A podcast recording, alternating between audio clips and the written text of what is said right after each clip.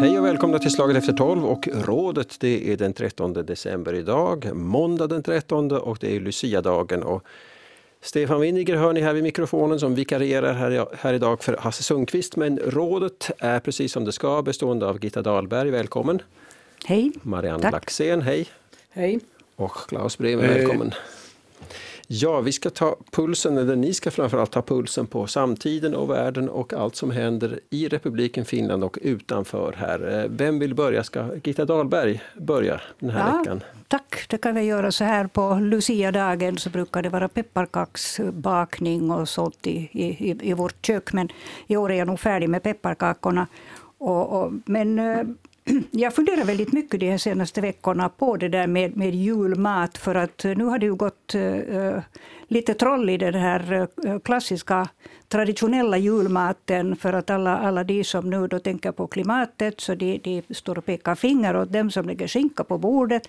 Att nu får man äta bara då möjligen ärtorna eller någonting sånt, eller mos av det som vi traditionellt brukar ha. Och, men men eh, det att man, man då ska peka finger åt andras val av mat, så det har jag väldigt liten förståelse för. För att det, det ligger ju en, en väldigt stor glädje i maten och i, i traditionerna. Och, och det där att sen då terrorisera mormor eller farmor och säga att det inte får ens finnas någon skinka på bordet, så det, det tycker jag är oacceptabelt i, i den här glä, glädjens uh, högtid. Jag har alltid varit väldigt nyfiken på vad andra äter under julen, för att det är ett väldigt personligt val. Och, och, och jag, jag, kan hålla med om att det är jätte, jättebra att lämna bort en, en del av åtminstone det där som kan tänkas vara ohälsosamt och, och onyttigt. Men, men om man, då, då ska man inte kalla det heller sen tofu-skinka, för att det betyder att man själv inte ens ännu riktigt mentalt har kunnat lämna den där skinkan. Mm. Bra. Ja, jag tycker så som du också att jag menar, man kan ju äta kött bara en gång om året och då kan man äta julskinka så mycket som man orkar. God idé. Nu ska man hålla fast i traditioner. Jag, jag hatar fisk. Jag har, som liten pojke har jag sagt åt mig själv att om jag någonsin blir stor, sätter jag aldrig en fisk i min mun. Och det har att göra med efterkrigstiden och strömming var det enda som man fick i Finland. Och sådär. Men att äh, kommer vi till äh, lutfisken så, så, det där, så inte kan jag säga att det är hemskt gott men du gör ett det hör till, skulle jag säga. Jag säger inte nej där till om det kommer på, på julen och samma med skinkan. Att, att det, där, det är ju en högtid det där och, med sina traditioner. Mm. Jo, alltså det är ju alltså de som äter kött kan ju bli pekade på, men jag har varit med om att också de som inte äter kött blir pekade på att, att ja, trugade. Ja. No, men nog ska du väl ta en köttbulle ändå, ska du verkligen inte ha sådär. Så det är ju tidens anda. Jag jo. kommer till trafiken och den gröna eh, gröna det där välde som finns i Finland, så där pekas det ju hela tiden på folk i tur, tur och ordning vad man får göra och vad man inte får göra. Mm. Mm. Ja, no, om vi går tillbaka till julmaten så jag hoppar nog gärna över lutfiske. Oberoende att jag tycker hemskt mycket om fisk, men lutfisken är speciellt Ja, det är nog så speciellt att... Vi, vi, har ingen lutfisk på, på vårt julbord eftersom det förmodligen skulle vara jag då den enda som ja, skulle äta ja. den där, så, så vi har lämnat bort den. Det är säkert det som allra först har fallit bort från traditionen. Just det. Man kunde nog ha en ring-in-sändning här och få väldigt många olika starka ja. åsikter om lutfisk. Ska vi gå vidare? Klaus Bremer, vad har du funderat på? Jag har inte kunnat undvika att tänka på den här jaktplansaffären. Speciellt som jag i tiden utpekades som den som avgjorde Finlands inköp av Håkarna. Och så pass mycket proffs är jag att jag ser nu att att det, det som är berättigat är att det kan vara världens bästa plan det här F35 och det binder oss till NATO och dessutom och ännu till råga på allt så fortsätter samarbetet med Sverige. Det kanske är en sån här politisk sak som, som binder oss säkert till det som vi behöver. Men jag vill säga att det kommer att skita sig på många punkter. Det kommer att skita sig på så många punkter att ni kan aldrig ana er. Menar du själva när jag tittar på mönstret ända från Draken-affären, mm. där, där, där, där planet blev så dyrt att det blev att stå och det blev massflykt. De unga kadetterna och flygarna försvann ju därifrån och ledde till den tilltänkta följande chefen för hela flygvapnet, Teppo J. Suomperä, blev mördad i kalabaliken. Och vi har samma i, nu i det här Hawk, eh, förlåt, i Hornet-affären. Jag ska inte gå in på detaljer, om, eventuellt om diskussionen går vidare. Samma med helikopteraffären, NH90. Allting skiter sig, men man täcker över det. Man täcker över det. Det är inte bra att prata om det. Så här ser jag det. Mm. Det, det låter, vad ska jag säga, som melodi i mina öron när jag hör, när jag hör Klaus vara så här kritisk mot det här. För att trots att du då är NATO-vänlig och, och vad heter det också vill utvidga det här samarbetet med Sverige. Men jag måste säga att jag har, jag har nog samma uppfattning att, att troligtvis så vet det kanske är någon som vet vad konsekvenserna kommer att vara. Men de som har tagit det här beslutet vet inte hur dyrt det kommer att bli. Nu kostar det ju, om de nu håller sig till det här eh, som de har tänkt sig, så var det väl mellan 8 och 10 miljarder. Och nu får du säga i sekunder hur mycket de här miljarderna är om du vill, Klaus. Men, men det, är ju, det är ju bara anskaffningspriserna, sen är underhållet. Och där, där eh, funderar man på att det kommer att vara någonting mellan 20, 30, 40 miljarder under den här perioden.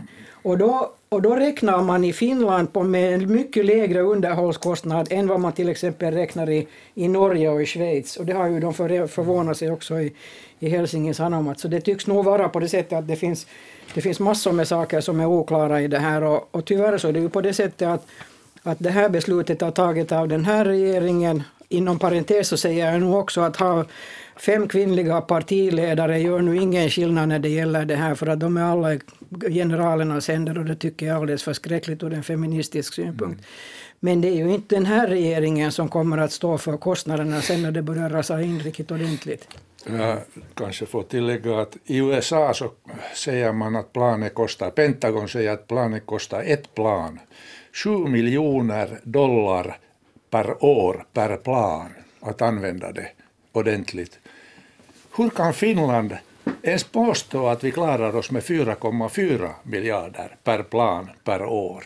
Och det är det som internationella sådana eh, flygexperter förundrar sig över och mm. frågar sig att hur, hur, kan det vara möjligt? När vi tittar på Hornet-affären så vill jag bara säga att, att det där, den skulle kosta 3,9 miljarder hela lifespannen. Vi går upp mot 8 miljarder, mer än dubbelt så dyrt som de påstod i början. Där talar man om 100 procent motköp. Det har blivit mindre än 10 procent har förverkligats. Och sen när vi kommer till det här F35 så 13-14 länder har köpt fullt av förseningar, extra kostnader, tekniska fel, komplicerad teknik, you name it. Och mm. ändå, det är i slutfasen att använda det där planet i stridssituation planet är 40 procent, piloten är 60 procent. Och, och, när vi tittar på Hornet, vi har en budget på 250 miljoner i året som inte får överskridas. Där står Hornet, piloterna och sitter på mm. samma sätt som i Draken och, och, och promenerar runt och kanske alkoholiserar sig som Myssula gjorde i tiden. Och, och, det där, och, jag menar, Draken det gjorde till massflykt till Finnair av de här unga. Mm. Men att vi har samma sak i Hornet, men det täcks över.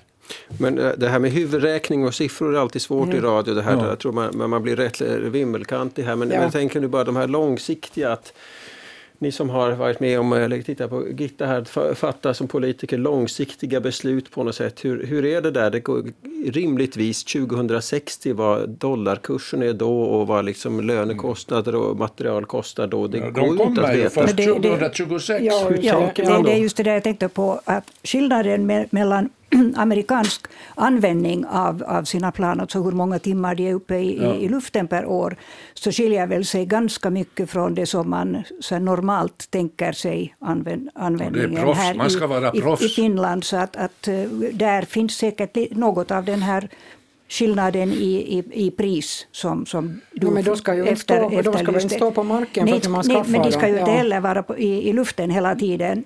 Eh, så att, mm. Det, det, är ju fullständigt klart. Men, men eh, den här utbildningen och, och, och träningen och, och, förmågan att, att, att, att liksom uppehålla sin, sin, det där, eh, sin yrkesskicklighet. Gitta, du har alldeles det rätt. Att det, det, är ju det som i alla fall Där måste räknas in. Men det vet vi ju ingenting, ingenting om. Mm. Och, och, och, i synnerhet jag som vet väldigt lite om, om, om flygning och flygkostnader liksom, i, i, allmänhet. Så en liten jämförelse om ni godkänner. Formel 1-bil är fruktansvärt komplicerad. Det, för att kunna använda den maximalt, så de där gossarna tränar mellan tävlingarna, det är träning, det är inställningar, det är justeringar, det är, det är hela tiden, det, det är 12 timmar i dygnet jobb. Jämfört med en Formel 1 är det här planet fem gånger mer komplicerat med all elektronik och allt sånt här. Eh, för att kunna utnyttja det fullt borde en sån här gosse tränad, han borde vara helt proffs, helt tränade hela tiden. Det finns ingen chans att Finland kan göra det. Vi får världens fina plan, Draken, Hornet, eh, NH-90 helikoptrar, men de står. Vi har inte råd att använda dem. Hur, hur är det med, med det där uh, simulatoranvändningen i det här? Ingår det också då simulatormaskiner ja, här så att de kan träna då lite sån här torrträning som torrsim? Ja. Man kommer mycket långt med det. Men, att, Men då behöver man inte 64 plan heller. Ja, dessutom jämförs det ju med Sverige och Danmark. Danmark köpte 27 och Sverige mycket rikare än vi köpte 50. Ja. 64. Ja, Man ska hålla igång ja. den. Men de har ju inte gräns till Ryssland heller säger de här i det här landet. Det är väl det som gäller. Ja. En sak som jag ska säga ännu, som, om inte du tycker om siffror, men i alla fall. Med den här satsningen så kommer Finlands försvarsutgifter att vara högre än 2% av bruttonationalprodukten. 2% av bruttonationalprodukten är det som Trump ville att alla NATO-länder skulle ha och nu ökar Finland. Så Finland är liksom vär, värsta av icke-NATO-länderna och värsta av NATO-länderna. Så vi får, får jag säga ut, det ser illa ut. Det som jag ser motiverat, med det här binder vi oss till NATO allt närmare och vi vet att vårt samarbete med Sverige fortgår 100 procent. Så vi garderar oss på två plan. fronter med det. Det är det enda som jag ser som, som acceptabel motivering. Mm. Ja. det, sorgliga, det sorgliga är nog att, att uh, vi, vi, vi styrs av, av den, de, de onda tankarna och, och uh, hatet i världen. Och, och, det kostar mer än någonting. Att binda oss vid NATO utan att fråga folket tycker jag är fel. Men det, mm. det, är en bindning i alla fall, även om den inte tyvärr, står tyvärr, på papper. Tyvärr, tyvärr. Så, jo, så är det. Just, ja. Nej, vi, vi, ska vi, prata vi måste lite lämna lite öppet mer om, om, om det östra grannlandet här om en stund. Här ska vi ta, avsluta vår här inledningsrunda här, Marianne Laxén dina tankar till veckan? No, det, var, det gällde nog det här F35, men jag vill gärna säga något som är positivt också. Jag gärna försöker alltid ja. hitta något hemskt trevligt och nu har jag hittat det att att kvinnor i företagsstyrelser ger företagen bättre resultat var en undersökning som Åbo Akademi och Åbo universitet har gjort om nordiska börsbolag, vilket yes, det är riktigt bra. Ja, det man försöker det, se det positiva i allt. Yes, det ska man göra. Det ska man alltid göra. Se positivt, lev lycklig eller hur det heter. Just det, hörni. hörni det här... Eh, ska vi säga något om eh, Finlands just nu, eller förra, framförallt förra veckan, mest uppmärksammade nattklubbsbesök? Åh oh, herre, ja, det jag måste nog säga det är en, en storm i ett vattenglas. Och, och det vittnar väldigt, väldigt illa om, om äh, inställningen till människor hos äh, mina journalistkollegor. Jag, jag har nog, alltså, det, det, var väldigt osmakligt tyckte jag, det här äh, hur de hoppar på henne och man hör det bara att pyydättekö eller vad det pyydätkö anteeksi. Mm. Vad hade hon egentligen att be om ursäkt för? Hon kunde ju ha kommit med ett beklagande. Jag beklagar att, att jag inte tänkte riktigt klart och, och, och inte fattade beslutet att vara som främst bland de främsta, utan en gång vara, vara med sina vänner och, och sitta ute så som andra finländare gör och helt en, i enlighet med de direktiv som, som uh, hälsovårdsmyndigheterna har kommit med för andra. Att visserligen så tycker jag, skulle jag ha varit hon, vilket jag naturligtvis inte är och inte kommer att vara, så, så tror jag nog att jag skulle ha gått hem vid den första kontakten, att veta det här. Men, men jag är också uppvuxen i läkarfamilj där man har varit väldigt noga med att inte smitta ner varandra och hela tiden tänka då på inte bara sig själv utan andra när det, när det gäller, gäller sjukdom, smittosamma sjukdomar. Men, men det där, inte ser jag att det finns någon som helst orsak att, att kasta sig över henne då liksom som en, mm. en man plötsligt då puffa ner henne från den piedestal man har satt henne på och, och det där krossa, krossa hennes, hennes gloria. Och, och, det fanns så att säga ingenting kvar som, som var gott egentligen. Och, och jag är alldeles bombsäker på att det här aldrig hade hänt om det hade varit en, en man som satt som statsminister. Det är lite det där med no, pojat on poikia.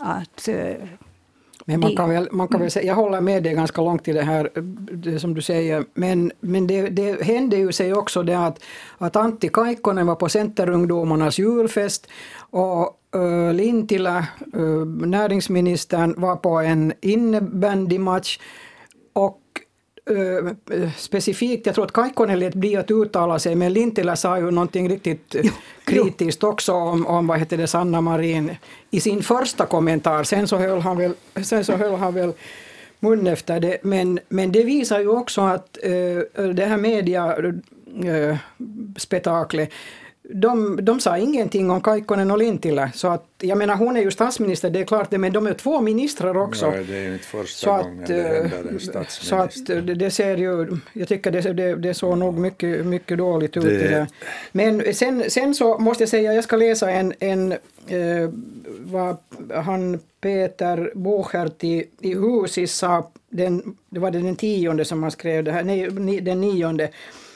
Alla kunde se att Sanna Marin begick ett misstag, men när hon erkänt det, bett om ursäkt och fått regeringens stöd är det bara det ofelbara eller det evigt skadeglada som inte slutar suga på självständighetshelgens politiska karamell. Jag tyckte det var riktigt fint sagt det här och hoppeligen så fick han i alla fall många av sina kamrater eller, eller journalistvänner att, att fundera på det hela. Men, men det, som, eh, det som du sa Gitta så har ju nog lite med saken att göra att att eh, Sanna Marin när hon blev vald till statsminister, så hon blev, och också på grund av den här pandemin, så hon blev ju liksom uppburen på något sätt av, av alla, ganska okritiskt. Och nu försöker de liksom bestraffa henne för att de själva, media och, och mm. journalisterna i det skedet var okritiska. Så nu, liksom, nu, nu sticker de ner henne på, i, i, i saker som egentligen inte har någonting med saken att göra.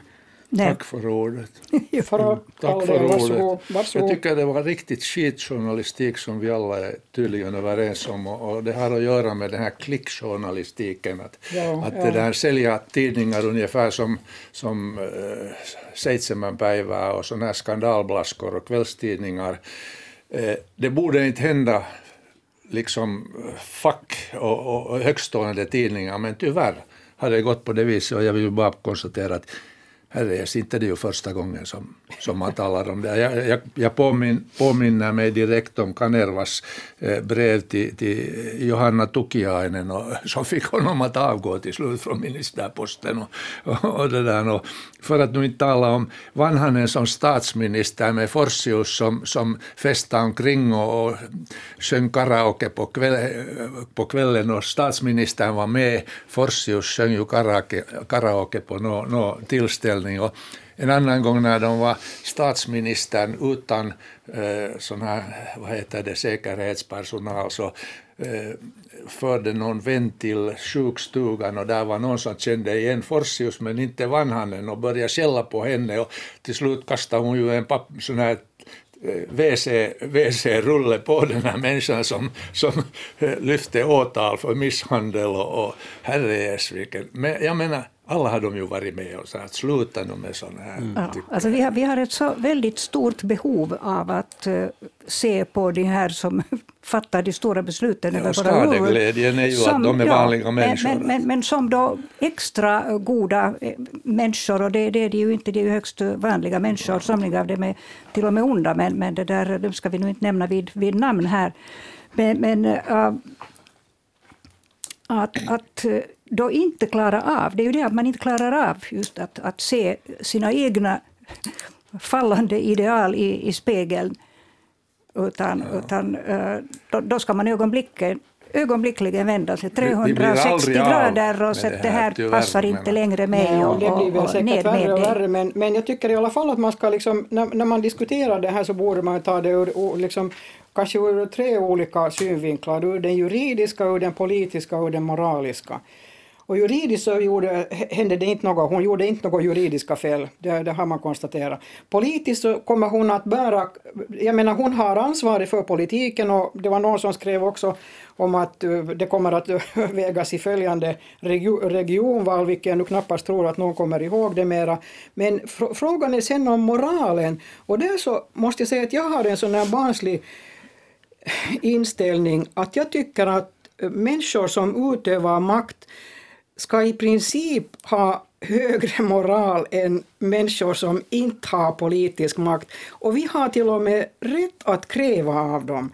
Men jag menar det här fallet då när Sanna Marin var ute och dansade till klockan fem eller till klockan två så tycker jag inte riktigt har med moral att göra.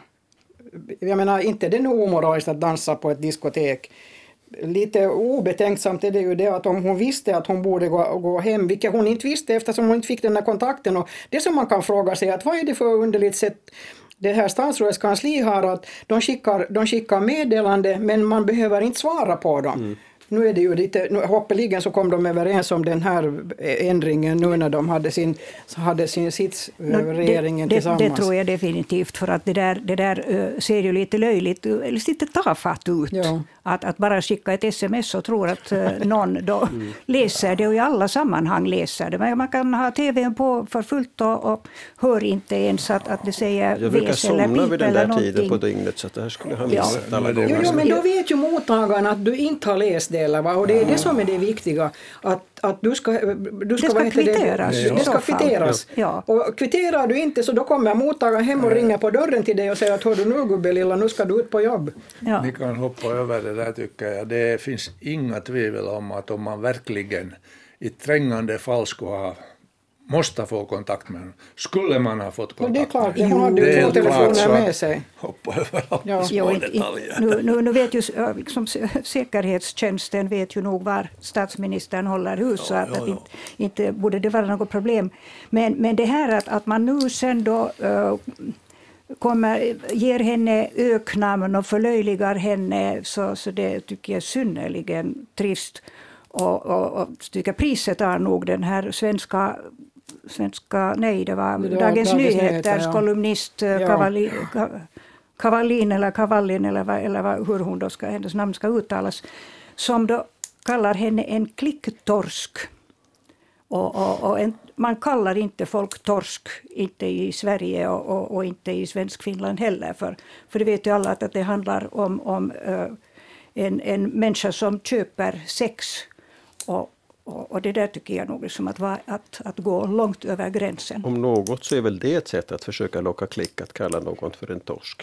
Mm. Ja, Om ja. Något. men det är det som Klaus här sa, att det, mm. det, och det är det som vi har fallit i den här gropen tror jag lite också, att just när folk, vad heter det, eh, de distribuerar ju det här på, på Facebook de här och sen så klickar, klickar folk där in sig och så är de lyckliga på Iltalehti och Ilta-Sanomat och, och säger att nu, nu har vi så här, så här, så här och så här många. Så att jag har, jag har vissa vänner som har försökt, ja, jag brukar inte klicka in mig på det här, men som, som har varnat sina vänner att låt nu bli att klicka in er för det är ju bara, det klirrar pengar i, i vad heter det, de här medias uh, kassor. Det för nu det har den där omoraliska sidan också bland de här politiska partierna partierna och här i oppositionen att de sen täcks ta upp det här på frågetimmen och, och börja och, och, diskutera en sån här sak. Och där var ju nog Samlingspartiet och vissa typer så riktigt lågt. Men att det är klart att oppositionen ser sin möjlighet att svartmåla en, en konkurrent. Ja, ja men det var ett ovärdigt beteende tycker no, jag. Klart, och riksdag, det, av en riksdagsledamot det, jag tycker det är omoraliskt att, att ta fram sån här ett värdigt politisk diskussion.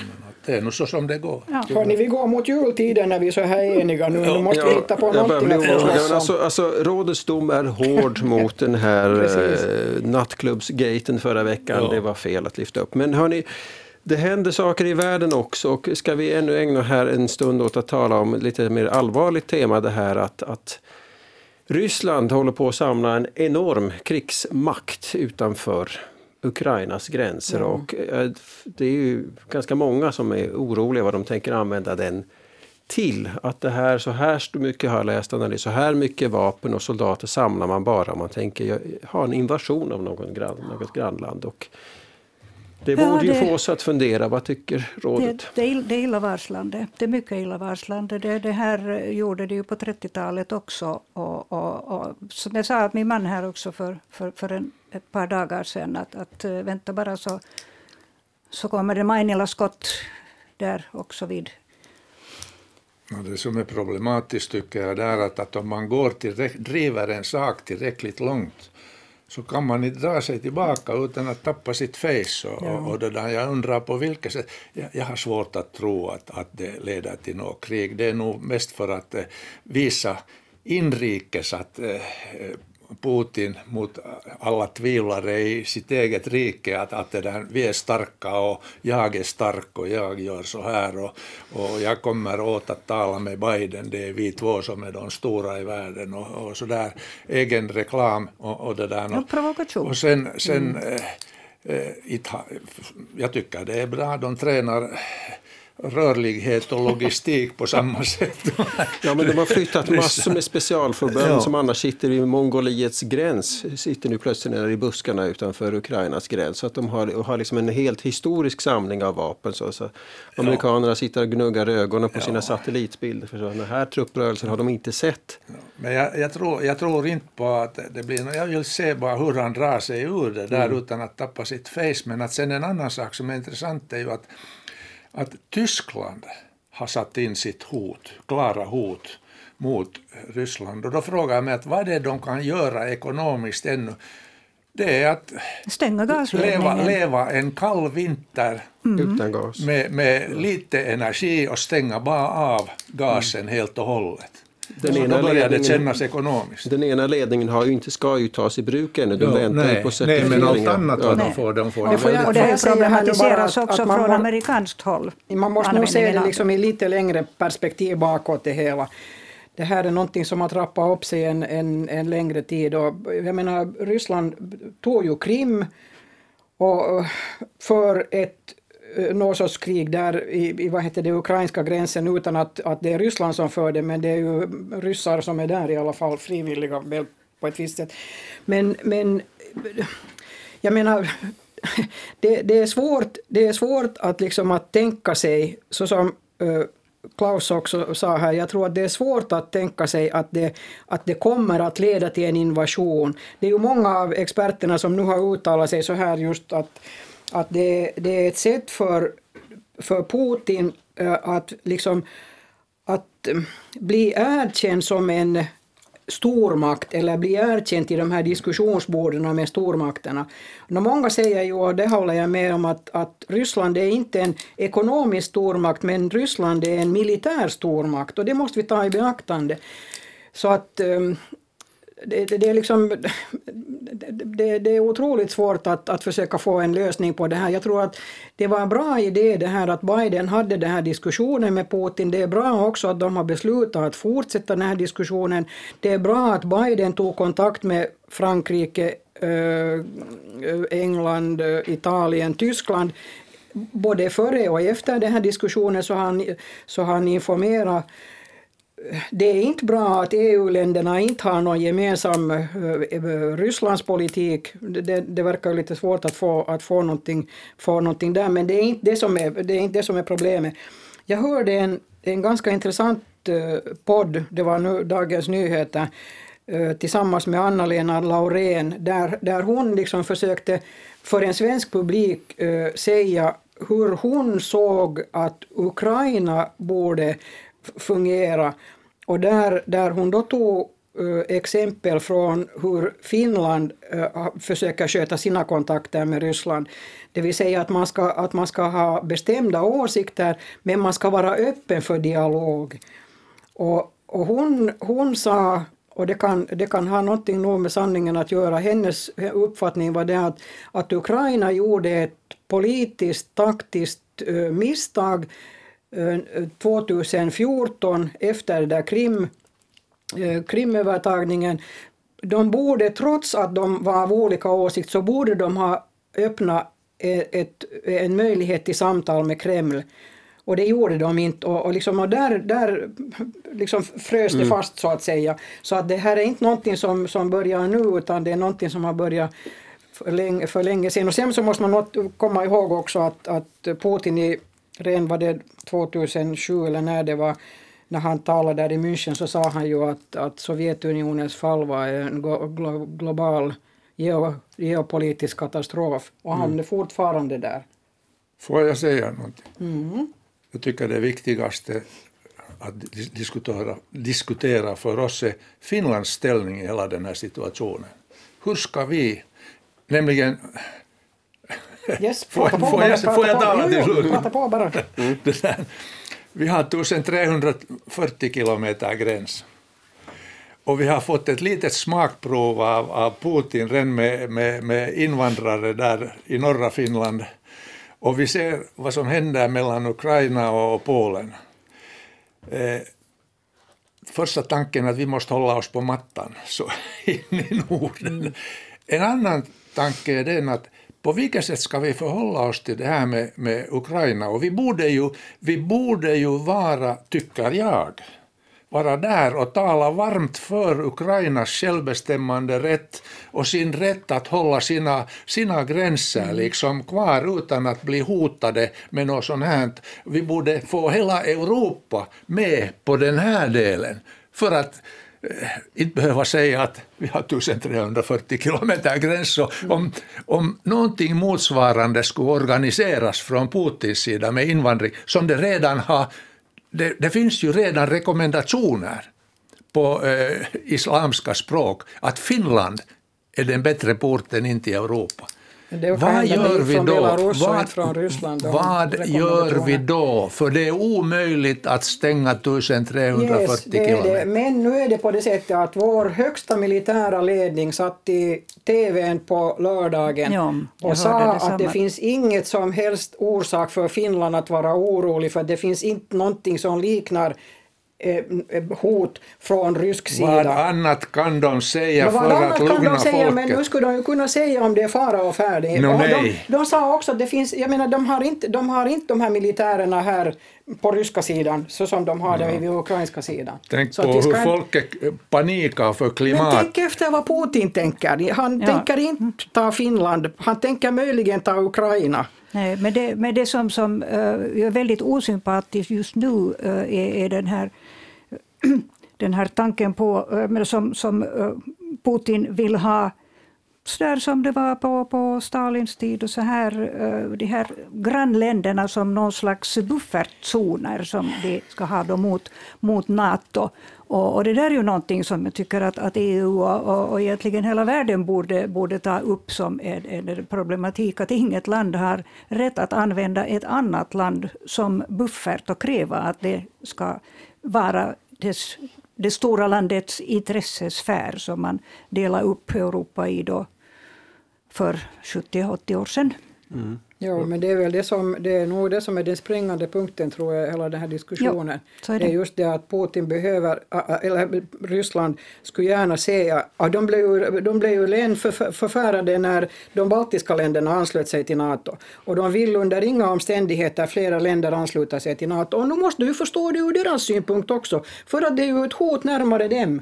Mm. Och därför så behöver vi den här diskussionen och vi behöver den här dialog och vi behöver människor som är intresserade av fredsarbete och som är intresserade av, av att, att, föra, liksom, att göra diplomatiska insatser och inte människor som mm. sitter och kallställer med, med, med vad heter det, gevären. Jag kan inte låta bli att förvåna mig över damernas äh, vackra tankar för att det, där, det var Putin gör och vad han det. inte gör. Det, det, finns ingen möjlighet att, att idag förutsäga vad han gör om två, tre år. Det finns inga möjligheter. Hur situationen förändras i Ryssland med, med, med fortfarande Navalny och, och, och, och, och allt annat. Han har svårigheter där. Och han måste fortsättningsvis visa att han är stark åt folket för att hållas kvar. Jo. Och, jo, och, och, vad betyder det för Finlands del? Det kan man bara gissa, men att jag tror inte, Marianne, på det vad du säger, att Putin inte vill Han gör det som han är tvungen till. Han, han, ja, Tror okej, sig det- vara det- tvungen och, och då till. ska jag säga på det här sättet. Ingen garanterar runt det här bordet och någon annanstans heller att inte vi får om två år en ny Trump i, i USA. Och vad innebär det? Det stämmer också. vi, vi måste liksom hålla oss pan för tunga nu och fundera på vad som är Varför viktigt byter du från Putin till Trump? Du No, har men alldeles just rätt därför med att det också kan hota hela världs... Tycker du att han dyker på oss, på Trump? Han kan överge oss och då blir vi mera i Trump händerna. överger oss. Han övergav oss redan då när han var president eller vad. Så men vad, vad, vad landar vi här då? Vad, vad ska vi göra här i Finland? nu? Eh, vi ska skicka, Ja, vi vi ska skicka René. Nyberg och diskutera saken Vi med måste Putin. få EU på vår sida mycket starkt och tyvärr är EU väldigt splittrat och det är ett problem för oss också. Men, Ja. det, men det är också i Putins intresse att hålla EU splittrat. Naturligtvis. Ja, ja. naturligtvis. Ja, nå, England gjorde ju nog sitt för att, till för att få EU splittrat. För att så länge England var, var med så, så fanns det en, en det där, eh, stark bindning till, till eh, USA som ju alltid har, har det där haft ett, ett gott öga till, till England. Och, och, och sen överhuvudtaget just det att man håller ihop även om man kan vara av olika åsikt om, om många saker men, men man ger inte upp så att säga den här tanken om att, att vi är en enhet. Det är intressant att se nu hur, hur den här Schultz och, och, och det där och Macron kommer överens och, och, och det där och vi får hoppas att det går som, på samma sätt som mellan Merkel och, och Macron och, och, och det där och där är ju nog den eh, vapenmässigt den starka är nog eh, Macron och Frankrike. Så länge Macron sitter där. Ja, men inte, jag menar, det är ju lite lönlöst för oss att diskutera det ur vapenstark synvinkel nu, för att vem av oss vill ha krig här? Inte ens ingen. Putin vill ha det. Vill ju ha Ja, det, ja, men okej, det kommer oinbjudet. då? Det kommer det blir krig på båda sidorna om man bara, om man bara rustar, det är ju det som är hela logiken här. Ja, det, jag tycker det är skojigt Så- att så damerna i allmänhet talar så mycket och vackert tillbaka. om freden och om det blir krig så är de de första som blir våldtagna. Men jag tror inte att Så. vi är kanske de inte mest attraktiva i ha- sammanhanget Ja, just då. okej, vi ska vi börjar göra det vara över till det här över i, i fridens tecken? Jag vill inte ha krig och jag försöker jobba på ett annat sätt. Jag vill jobba aktivt inom fredsrörelsen för att försöka Ja. liksom få till stånd diskussioner och förståelse bland folk. Det har, och det Får jag säga inom- det gam, äldsta av alla tänkespråk. Är det Om du dummaste vill, av alla om du vill ha Ja. fred, förbered dig för krig. Och det är det dummaste av Det alla, för det är just det vad vi har gjort och Det det har har, därför har vi hela tiden krig. alltid. Nej. Om du är Hur tillräckligt många krig har stark, du undvikit med det? om du är tillräckligt stark Så blir du så äten. tänker motståndaren några gånger. Men efter, eftersom vi vet att det finns en, en så väldigt eh, s- liksom stark Eh, militärmakt alldeles i, i närheten av, av oss och, och överhuvudtaget i världen, de här stormakterna, så eh, är vi nog tvungna att se till att vi kan försvara oss. Det, vi ska ju ha en, en försvarspolitik, inte en krigspolitik i, i det här landet. Och jag tror inte att det är, är så hemskt många som, vanliga människor som säger emot mig i det här fallet. Nej, här kommer vi tillbaks till det vi började med, jaktplansaffären där man binder sig på ett sätt till NATO genom att köpa därifrån och är säker på att samarbete med närmaste grannen fortsätter lika starkt som hittills. Hörni, hörni, hörni, Halleluja. det här det går mot kvart i ett och då är det väderprognos i Ylevega och det går mot jul för det är det sista rådet före jul. Vad ska vi säga? Rådets julhälsning, vem vill uttala den till lyssnarna? Frid och fröjd, frid och fröjd. Ja, Ja. Glädje, var snälla mot varandra och se till att ni inte smittar ner Ja, var varandra. snäll mot era grannar kan. också. Håll i traditionerna och tro på julbocken.